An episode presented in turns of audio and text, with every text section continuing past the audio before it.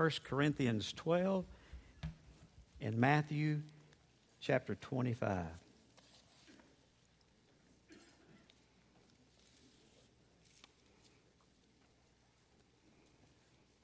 Do you believe that Jesus knows your name? Do you? You ever thought about not necessarily when the, the good things happen, but you disobey, and all of a sudden the Father would say, or Jesus would say, Hey, boy, hey, Mike, you just messed up. You think that might correct the way we behave? If all of a sudden he said, and we heard an audible, I, I think I would. I think he'd have it, boy. You know, and, and sometimes I think I've gotten so close to an audible, but it's still a still small voice to me and how he speaks to me. Well, do you think that God expects to use you? If he knows you by name, what's the purpose for you and I to receive him? What's the purpose? Well, I, I think the purpose is if I die, I want to know that I'm going to heaven. Is that it? Is that all there is? Come on. There's a lot more than that. And, and so I want to talk to you about that today. Does God expect to use you? And uh, as we're, I want you to just look at, a, at two verses in 1 Corinthians 12. In verse 4, it says this Now there are different kinds of spiritual gifts, but it's the same Holy Spirit who is the source of them all. And then verse 7, he says, A spiritual gift is given to each of us as a means of helping the entire church. Spiritual gifts were never given to me to divide the congregation. Matter of fact, it was dividing Corinthians. And that's why Paul wrote the letter that he did in instruction. He wasn't necessarily always giving us a rule of thumb. He was telling them, look, you're not doing this right. There was a lot of confusion in the church. So, what I, I, want you to look at this and, and realize that there are different spiritual gifts given by the Holy Spirit, and uh, all of us have those gifts. Now, do you have all the gifts? Well, no. We'll see that in Matthew 25 if you'll turn there in a minute. You'll find out that I may only have one gift and you may have seven. There's some of you may have four, and only others may only have two. Of course, the real question to me is what's your spiritual gift? You say, Mike, I don't know what it is. That ain't my dealing. When I was 16 and God began to deal with me, nobody came up and told me what God was calling me to do. Nobody come up and helped me determine what my gift was. That was a process by which, as I grew older and God began to talk and speak and, and, and lead, He began to show me. But I was hungry. I wanted to know what it was.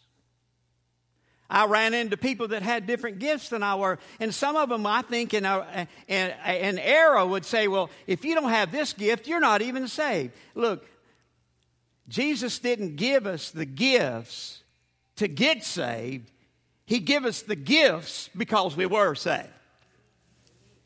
He didn't give them so you can be pseudo spiritual. He gave them because He wants you to serve. And He gifted you to do that. And, and I just think that's, that's helped me. You see, a spiritual gift was, is for helping the church, not splinter it, but to help it. And when you and I exercise our spiritual gifts, we're able to help the body of Christ. It's the Holy Spirit who distributes these gifts. And He alone, not us, He alone decides which gift you get through Him. Well, of course, the answer to the title is that God expects you to, to use you. Well, yeah, He wouldn't gift you if He didn't want to use you. And there's not anybody that doesn't have a gift. You say, Well, Mike, you're stepping on my toes because I don't know what my gift is. That's okay. Don't get excited. Don't get depressed. There was so many years I didn't have a clue what he wanted me to do either. But I didn't stop. I continued to pursue. And I wanted to know what God wanted me to do for him. You see, God's given us different gifts and abilities and talents, and they're of all kind, especially if you're here saved. If Jesus has bought you by his blood, you've come to him to the cross, you received that salvation, you have been given a gift, most likely more than one, but what's the main one? What is one of them? See, we're responsible for whatever gift he gives, but well, what's the number one? Or number two, or number three? What is it? I want us to look, if you would, to turn to the book of Matthew, because we're going to look at a parable that he taught. Now, sometimes I, this parable, I've, yeah, I've dealt with it, and some, you know, you say, well, it talks about money, but that's not the main point. Well, you're probably right. But when I'm speaking on money, and by the way, I'm not preaching on money today, okay? Don't get, don't get excited. I'm preaching on what God's given you already. You see, there are all kinds of excuses that I've heard through the last 40 years of people who, who, who give me why either they don't come to church or they don't even they don't serve in the church or they don't give to the church or, or whatever. Now look, on the outside of the world, I don't get overly concerned about that. It's not that I don't care, I do.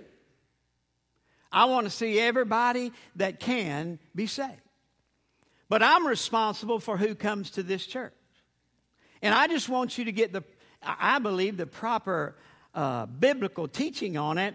So when it comes to excuses, do you really have one not to serve Jesus? Well, there was a church that, that sort of stepped up to the plate on this. And they just, now they, it was a church in Michigan, and they decided to have, I've never done that here, but they decided to have a no excuse Sunday.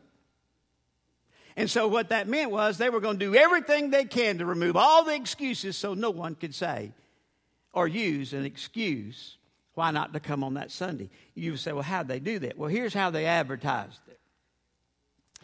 they said, first of all, we want everybody to attend our church next Sunday because it's no excuse Sunday.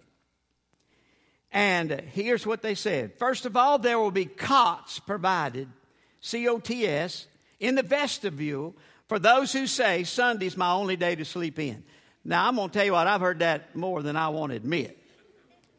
I don't buy that, even though I might let you get by with that, but that's not an excuse. I'm sorry. Steel helmets will be provided for those who say the church will actually cave in if I were to walk into it. How many times have you ever heard that? You know, I've seen some that I wished it would have caved in when them coming in, but you know what? It didn't happen. And, and some of them were pretty rascals when they walked in, and it just stayed up there. Didn't cave one bit. But they provided steel helmets nonetheless. Blankets for those who are always complaining the church is either too cold, and fans for those that say it's too hot.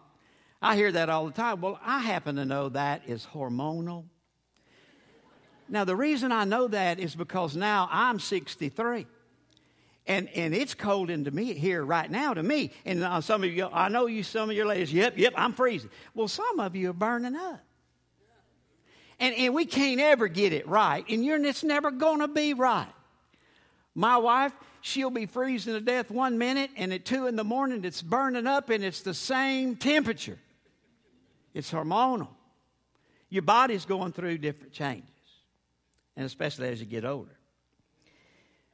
We get, they got hearing aids for those that say the preacher preaches too soft. Now, I've never heard that complaint around here. I hear a lot of you complaining I get too loud. Well, I'm sorry. But I can't. Well, anyway, I'll stop it. Sometimes I get so excited I just have to. My daddy screamed and hollered at me, and that's how I knew he loved me when he was quiet, I was, I was, I had my hands behind myself, hanging on my cheeks, knowing I'm fixing to get tore up. But I'm, if I offend you by getting too loud, I'm sorry. But I'm going to do it anyway. And he gave cotton to those that said he preached too soft or too loud. Hearing aids for those that are too loud. He gave scorecards to those who want to always list the hypocrites in the church. Well, can I just kind of eliminate that right now? All of y'all are a hypocrite somewhere. I'm a hypocrite somewhere. I mean, I'm, if you think I'm going to stand up here and say, oh, I don't have one thing that I'm inconsistent in, I'm afraid you'd go talk to my wife, and then you'd find I was lying. Some of the relatives, they brought relatives into the church because you know that excuse. Well, we wanted to go visit some of the relatives on Sunday. Then they brought TV dinners in there, in there who say, Well, I couldn't go to church because I had to cook for all my company. I've heard that excuse. That's all it is, too. Oh, I like this one for me. One section they devoted to trees and grass. Those are those who say, Well, I just want to worship out God outdoors on my deer stand, the lake, campground. Now, listen, there ain't nothing wrong taking a vacation and going to campground. And you know what? If you don't go to church on Sunday, I'm not going to get mad at you. And I don't think Jesus will get mad at you. And, and, and I'm not going to throw that kind of legalism on you. But I'll say this if you're camping 365 days a week, I got a problem. Finally, the sanctuary will be decorated with Christmas, Christmas poinsettias and Easter lilies for those who've never seen the church without them. Y'all know that crowd. You see, here, look at verse 14 in Matthew 25. Again, the kingdom of heaven can be illustrated by the story of a man or the master who went on a trip. He called together his servants, and the New Living Translation uh, in verse 14 says he gave them money to invest for him while he was gone. He gave, verse 15, five bags of gold, one two bags of gold, and the other one bag of gold. The King James Version uses, I think, how many of you, anybody got the King James Version with you today? Does it say not talent? And he gave talents. The master who gave them in the story is Jesus. The talents is not, the emphasis of those talents is not how many or how much. It's what you did because the one that got the one was just as responsible as the one that got five. So he's not trying to give you something to where you can gloat and go around and, and brag about because you got five and or didn't get but two and somebody got one. That is not the intent of this parable. As you well know, every man in this parable was given a gift. And every one of these talents were important because it came from the master and the master came from heaven. You say, I want you to know, you hear me today. There's nobody in here, even if you're lost, when you get saved, you're going to get your gift. But if you claim to be born again, claim to be saved, you have been given one gift at least, and that gift came from glory. That gift came from the Master. It came from Jesus. That's why I say, you really believe Jesus knows your name? Because if you do, he also knows what the gift he gave you. Now, let me ask you a second question. And this is not to make you feel bad, but do you know what gift that is? When I was 19, I felt led to leave home. and I moved to a little town called Claxton, Georgia. And I stayed there a whole year. And my wife, she'd always make fun of me because I'd well, at now, but not then. She'd, I'd say, boy, I'm living in this little old small town. Well, see, she used to live in a town called Brookville. And when you look at that, now that is a small town. Claxton was, and, and it's growing. I mean, actually, I live right down the street from the fruitcake capital of the world. Now, I don't like fruitcake. But I thought, woo, I'm, a, I'm high on the hog. I'm living it up. I was single. And, but when I came back one year later, God called me to marry and said, I want you to marry Cindy, and I want you to preach the gospel and go to Bible college. I said, Lord of mercy, all at one time? I said, that's a lot. Well, I didn't know what, you know, y'all, I hear this come out of y'all's mouth. Well, you don't look like a preacher. Would you t- please tell me what one looks like? Because the ones I hang out with that look like preachers, I don't want to hang out with. I like the ones that don't look like one, that don't act like one. Could you, rather, could you imagine me going home saying, Honey, bless God, where are you? Hallelujah. Thank you, Jesus. You want a man like that walking around the house act, talking like that? Bless God. Children, come to dinner. Or we're going to beat the living daylights out of you. Hallelujah. I just, I just can't imagine me talking like that. And that's why I try to talk up here like I do at home. I don't try to act any different here. I'm just as crazy at home as I am here. And, and, and you ain't going to get crazy out of me. If crazy is not an attribute of being a believer, then I'm lost and I'll never get saved. Because you, you know what? I know God has a sense of humor because He put us with people that are opposites. He had to, He's got to be laughing at us when we get married. And you know what? You're, you, you, you don't think that's not crazy. You were attracted to somebody that's totally opposite of you.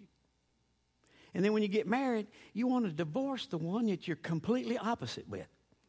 Figure that one out. Every gift of God that He gives you and me is important. It's important. Why? It came from heaven. And we're going to have to answer for it when we get there. Well, that leads to the first point. All of us have God's gift. All of us. Some more maybe than others. Your abilities and gifts are very special. Verse 15 said, Our gifts were given to each of us according to our own ability.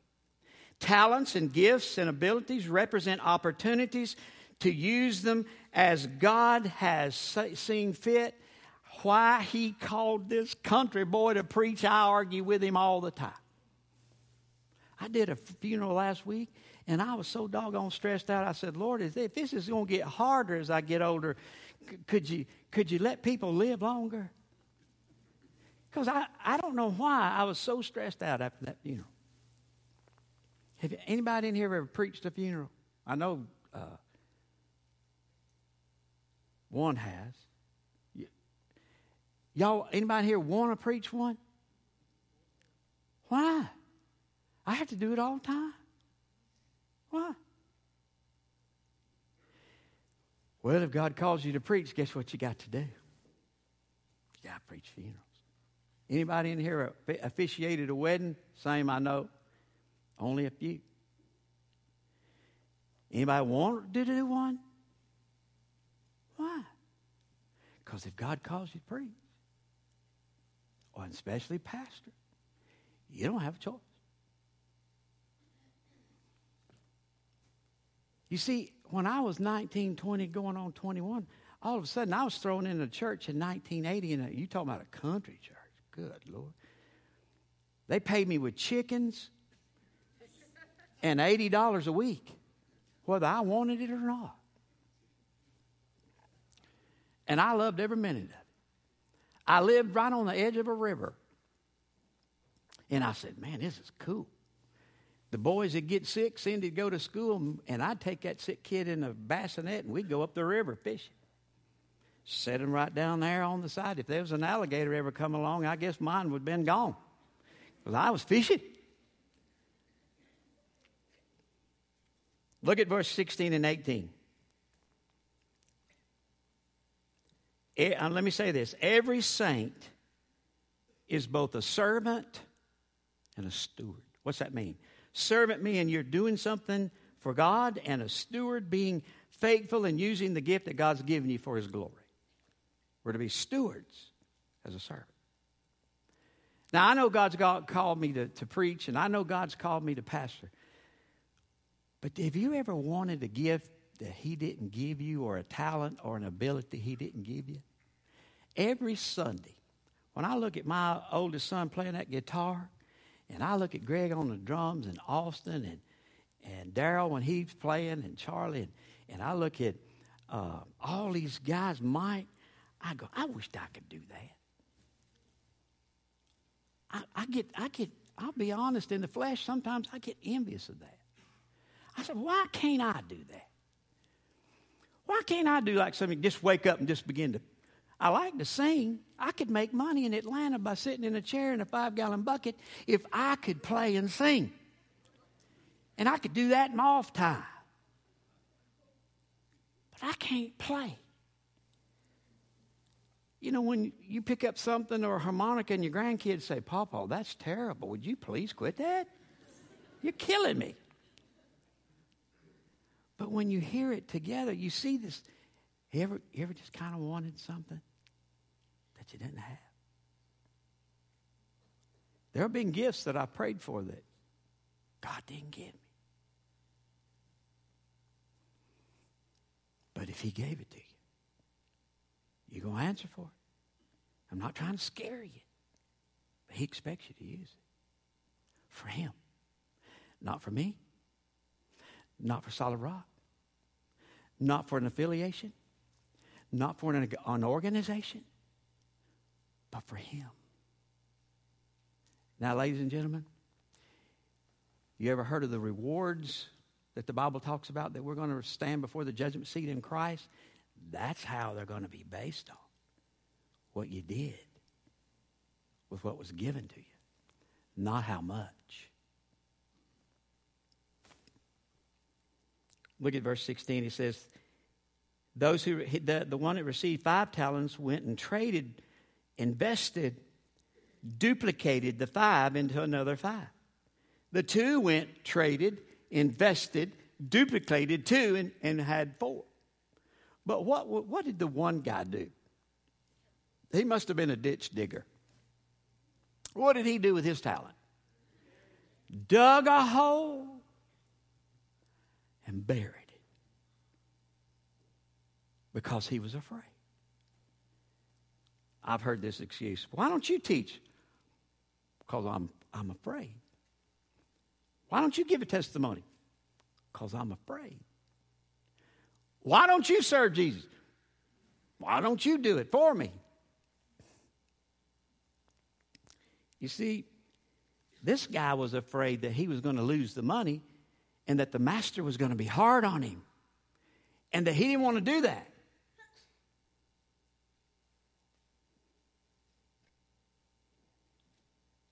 You see, it doesn't matter whether it's just one two.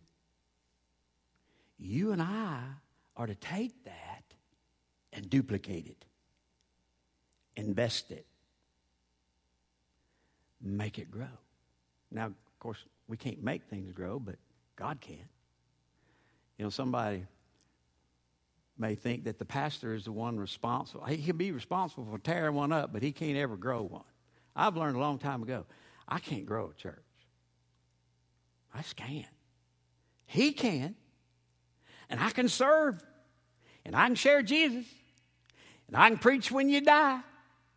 And I can do the best I can, as long, even though I get as nervous as a, as a house cat in a wedding. I'd rather do a funeral than a wedding. You want to know why, right? You hanging on every word in a wedding. You hear it all. But in a funeral, you're so upset you're so mad, or not mad. Well, sometimes you are. I, I, run. You know, there's three times that upset people that you don't normally want them to get upset. It's when a baby's born, when someone dies, and when someone gets married. I know normally, normally every time I'm gonna walk into a hornet's nest somewhere. Would y'all say amen to that? Well, you're not willing to admit it, but it's called dangling participles. Y'all know what that is? It's where you, where you got little issues in your families that you're not working out, and it's like sandpaper, and it, all it does is just keeps roughing up all the time. You let somebody die, oh my goodness. I love my, I, I'm starting to love my brothers and sisters more and more, but I remember when my mama was laying right here. And as a pastor, I have never had a normal funeral with my family. Something's always going on. Now, when you go sit in the funeral, you don't have to think about all that stuff going on, but in my family, there's something going on all the time. Y'all know what I'm talking about, right?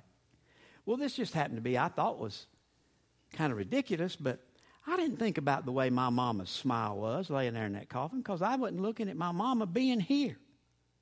If you're laying in the coffin, guess where you're not? Here. Where are you? If you're saved, you're with Jesus. And my oldest sister, well, I used to call her my brother's sister. But now, what I say, she my sister too. She calls me now every once in a while. Where she used to want to just slap me, now we just talk a, a little bit every once in a while. Well, anyway, she looked at mom. She said, "We're closing the coffin." I said, "We are? Why? Because that don't look like mama smiling like that." I said, "It ain't." She looked at me funny. I said, "Mama's with Jesus. That's her tent." Well, we're closing. I said, now, I'm, now you know, you're going to find out why I'm a, sometimes she's the brother sister. I said, no, you ain't. I said, but to keep from being a dictatorial, mean, I said, we're going to vote. I said, Gary, open the coffin or close the coffin? Open it. Yes. I said, Josh, open, I mean, not Josh, but uh, Sandra, open the coffin or close the coffin? Open it. Yes. We're not closing it. That's the democratic way, right? In a funeral, we had to do that. Nobody, y'all didn't even know I, the people who came to my mama's funeral and I had, they didn't know what was going on. But we're, and I could have thought about it, but I just said, nah, let's just vote on it. Isn't that silly? And if it isn't that, it's something else. Anybody had something similar like that go on? And, and, and it just happens that way. But let me tell you, you're not going to get in bargain with God or vote on it on whether or not you should or you should not use your gift when you get to glory because Jesus is expecting you to use it. You hear me? Say yes, you hear me. Uh, I want it better than that. Say yes if you hear me. Yes. At least I know now that I don't have to worry about it. You got it. You're responsible for it. You know what? When it comes to duplication, when it comes to investment, when it comes to uh, being ambitious, we are not to get up and promote what we do. I don't go around bragging and promoting what I do. It's self education. I just don't believe that we ought to do that. But I do believe that we ought to expect great things from God and we ought to attempt great things for God and give Him the glory.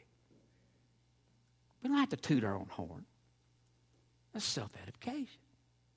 I don't need be patted on the back, neither should you either, even though there's nothing wrong with encouragement, because the lady that's now with Jesus, she was good at that. Miss Pat was a good encourager, better than I was.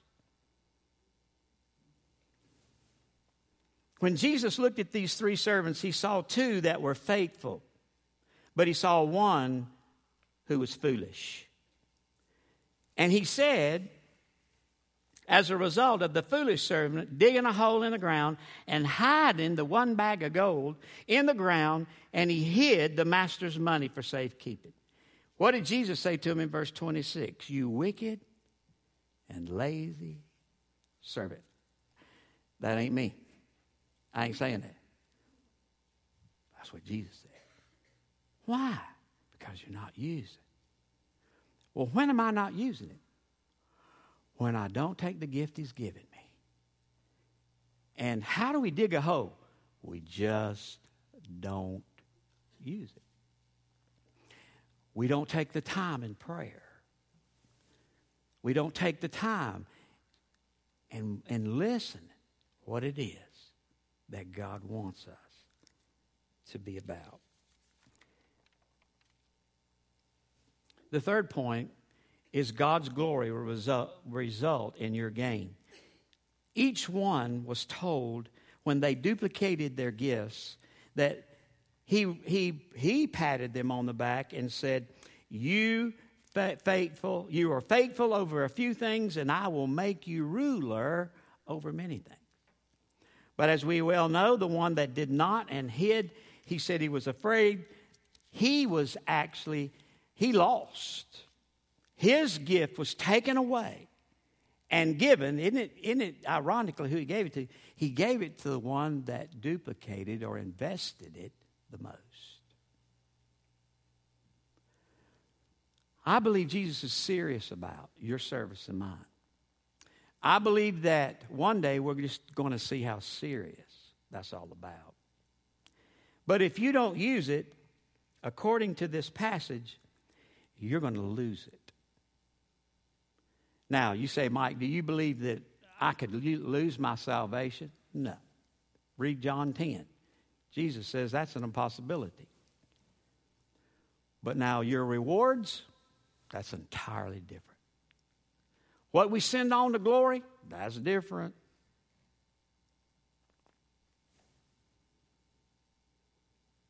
Now, the probably the most important question, and I'll hush. How are you using your gift? How are you using it? For His gain and glory? Duplication? Investment? Your life into someone else? Or have you dug a hole and buried it? With your heads bowed.